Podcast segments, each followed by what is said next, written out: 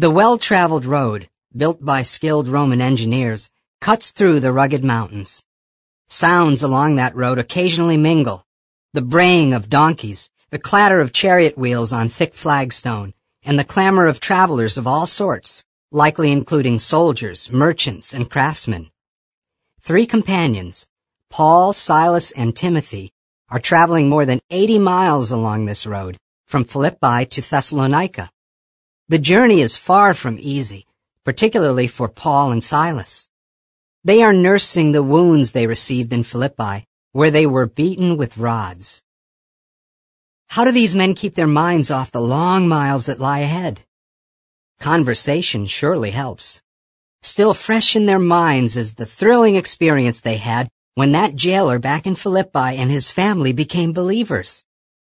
That experience has made these travelers even more determined to continue proclaiming the Word of God. However, as they approach the coastal city of Thessalonica, they may wonder how the Jews in that city will treat them. Will they be attacked, even beaten, as they were in Philippi? Paragraph 3. Question. How can Paul's example in mustering up boldness to preach be useful to us today?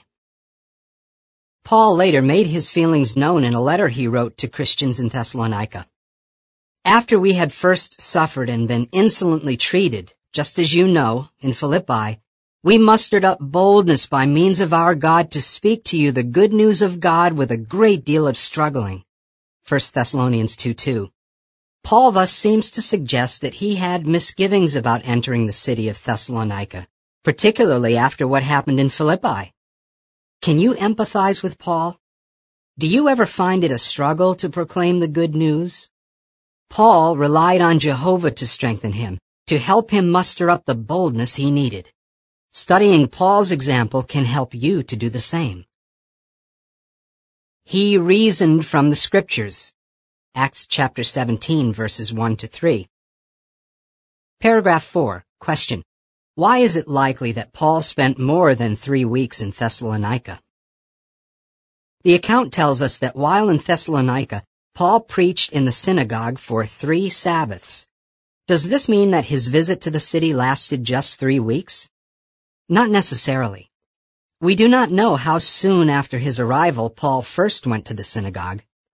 Further, Paul's letters disclose that while in Thessalonica, he and his companions worked to support themselves. Also, during his stay, Paul twice received provisions from the brothers in Philippi. So his stay in Thessalonica was likely somewhat longer than three weeks. Paragraph 5. Question. In what way did Paul seek to appeal to people? Having mustered up boldness to preach, Paul spoke to those assembled in the synagogue.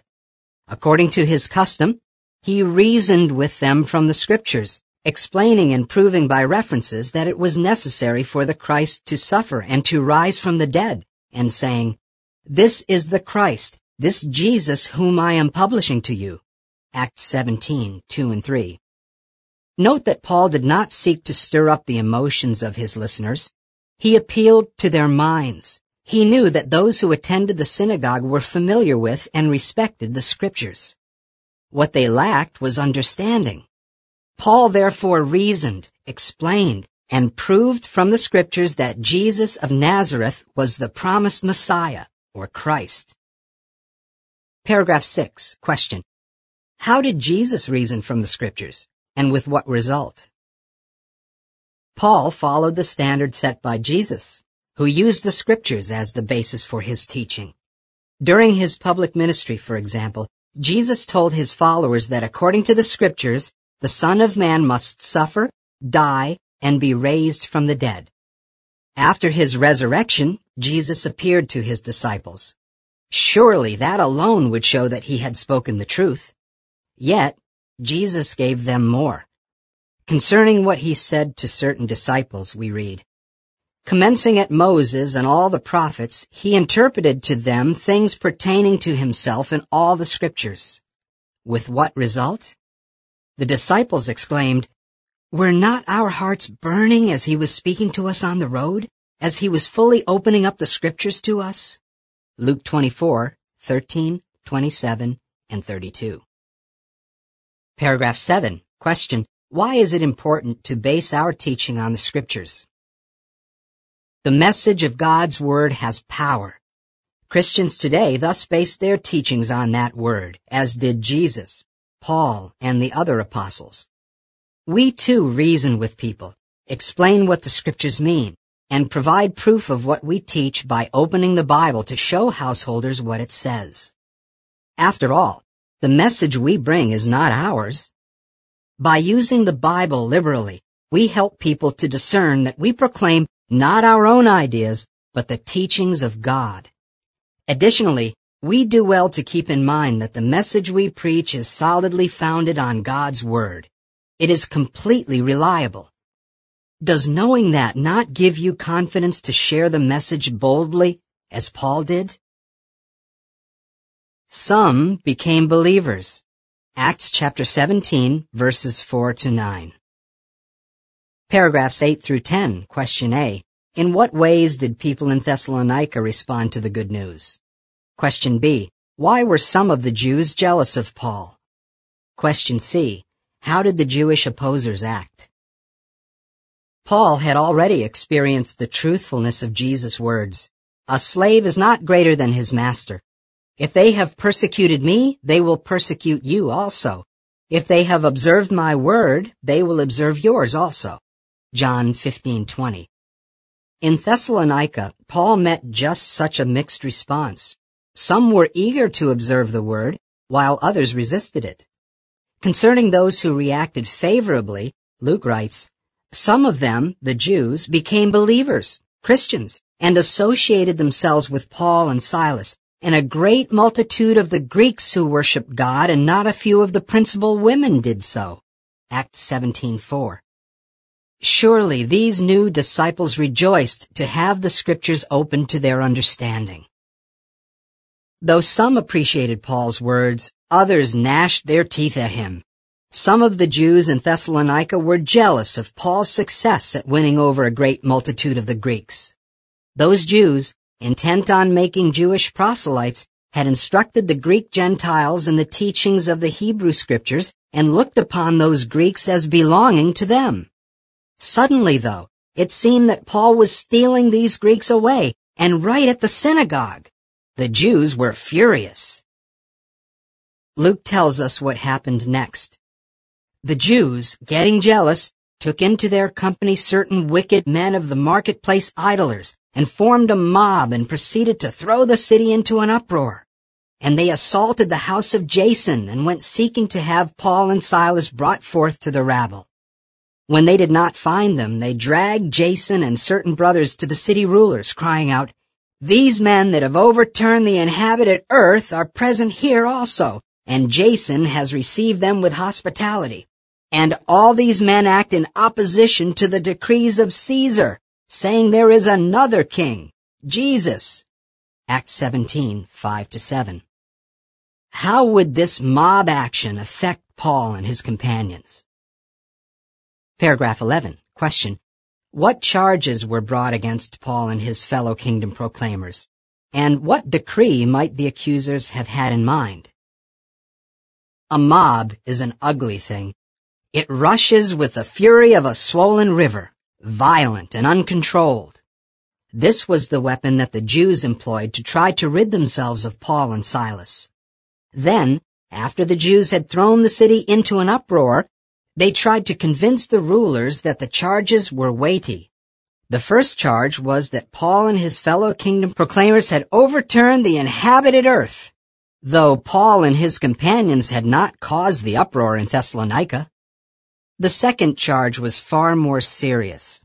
The Jews argued that the missionaries proclaimed another king, Jesus, thereby violating the decrees of the emperor.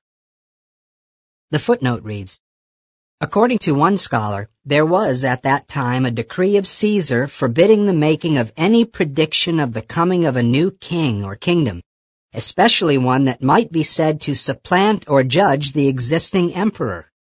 Paul's enemies might well have misrepresented the apostles' message as a violation of such a decree. End of footnote. Supplementary information from page 137. The Caesars and the Book of Acts. All of the events recorded in the Book of Acts, and for that matter, in the entire Christian Greek scriptures, take place within the borders of the Roman Empire. Thus, the supreme secular authority was always the Roman emperor. He was the one to whom the Thessalonian Jews referred when they spoke of the decrees of Caesar. Acts 17:7. Four emperors ruled during the period covered by Acts: Tiberius, Gaius, Claudius I, and Nero. Tiberius, 14 through 37 CE, was emperor during all of Jesus' ministry and during the first few years of the existence of the Christian congregation. At Jesus' trial, it was to Tiberius that the Jews were referring when they shouted, If you, Pilate, release this man, you are not a friend of Caesar. We have no king but Caesar. John 19, 12 and 15. Gaius, also known as Caligula, 37 through 41 CE, is not mentioned in the Christian Greek scriptures. Claudius I, 41 through 54 CE, is named twice in the book of Acts. As foretold by the Christian prophet Agabus, a great famine, dated about 46 CE, came upon the entire inhabited earth in the time of Claudius. Acts 11:28. Moreover, in 49 or early 50 CE, Claudius ordered all the Jews to depart from Rome, a decree that prompted Aquila and Priscilla to move to Corinth, where they met the apostle Paul. Acts 18, 1 and 2. Nero, 54 through 68 CE, was the Caesar to whom Paul appealed. It is said that this emperor later blamed the Christians for the fire that destroyed much of Rome in about 64 CE. Soon thereafter, in about 65 CE, the Apostle Paul suffered his second imprisonment in Rome and was executed. Returning to the chapter. Paragraph 12. Question. What shows that the charges against Christians in Thessalonica could have brought serious consequences? Recall that the religious leaders brought a similar charge against Jesus. To Pilate they said, This man we found subverting our nation, and saying he himself is Christ, a king. Luke 23, 2. Possibly fearing that the emperor might conclude that Pilate condoned high treason, he sent Jesus to his death. Similarly, the charges against the Christians in Thessalonica could have brought serious consequences. One reference work states, It is hard to exaggerate the danger to which this exposed them, for the very suggestion of treason against the emperors often proved fatal to the accused. Would this hateful attack prove successful? Paragraphs 13 and 14, question A. Why did the mob fail in its attack? Question B. How did Paul demonstrate Christ-like caution, and how can we imitate his example? The mob failed to put a stop to the preaching work in Thessalonica. Why? For one thing, Paul and Silas could not be found. Furthermore, the city rulers were evidently not convinced of the truthfulness of the charges. After requiring sufficient security, perhaps in the form of bail, they released Jason and the other brothers who had been brought before them. Following Jesus' counsel to be cautious as serpents and yet innocent as doves, Paul prudently kept out of harm's way so that he could continue preaching elsewhere. Matthew 10:16. Clearly, the boldness that Paul mustered up did not mean recklessness. How can Christians today follow his example? In modern times, the clergy of Christendom have often incited mobs against Jehovah's Witnesses. With cries of sedition and treason, they have manipulated rulers to act against the witnesses. Like those first century persecutors, modern day opposers are driven by jealousy. At any rate, true Christians do not court trouble. We avoid confrontations with such angry, unreasonable people whenever possible seeking rather to continue our work in peace, perhaps returning later when things have calmed down. They were more noble-minded. Acts chapter 17 verses 10 to 15. Paragraph 15. Question. How did the Bereans respond to the good news? For safety's sake, Paul and Silas were sent to Berea, about 40 miles away. Upon arriving there, Paul went to the synagogue and spoke to those assembled. What a delight to find a receptive audience. Luke wrote that the Jews of Berea were more noble-minded than those in Thessalonica, for they received the word with the greatest eagerness of mind, carefully examining the scriptures daily as to whether these things were so. Acts 17, 10 and 11. Did those words reflect unfavorably on the ones in Thessalonica who had embraced the truth? Not at all. Paul later wrote to them, We also thank God incessantly because when you received God's word, which you heard from us, you accepted it, not as the word of men, but just as it truthfully is, as the word of God, which is also at work in you believers. 1 Thessalonians 2.13 What, though, made those Jews in Berea so noble-minded? Paragraph 16. Question. Why are the Bereans fittingly described as noble-minded? Though the Bereans were hearing something new, they were not suspicious or harshly critical. Neither were they gullible. First, they listened carefully to what Paul had to say. Then, they verified what they had learned by turning to the scriptures, which Paul had opened up to their understanding. Moreover, they diligently studied the Word of God, not just on the Sabbath, but daily, and they did so with great eagerness of mind, devoting themselves to finding out what the Scriptures revealed in light of this new teaching. Then, they proved humble enough to make changes, for many of them became believers. Acts 17:12. No wonder Luke describes them as noble-minded. Paragraph 17. Question. Why is the example of the Bereans so commendable? And how can we continue to imitate it long after becoming believers? Little did those Bereans realize that the record of their reaction to the good news would be preserved in God's Word as a shining example of spiritual noble-mindedness. They did precisely what Paul had hoped they would do and what Jehovah God wanted them to do. Likewise, it is what we encourage people to do, to examine the Bible carefully so that their faith is solidly based on God's Word. After we become believers, though, does the need to be noble-minded come to an end? On the contrary, it becomes ever more important that we be eager to learn from Jehovah and quick to apply his teachings. In that way, we allow Jehovah to mold us and train us according to his will. We thus remain useful and fully pleasing to our Heavenly Father. Paragraphs 18 and 19. Question A. Why did Paul leave Berea?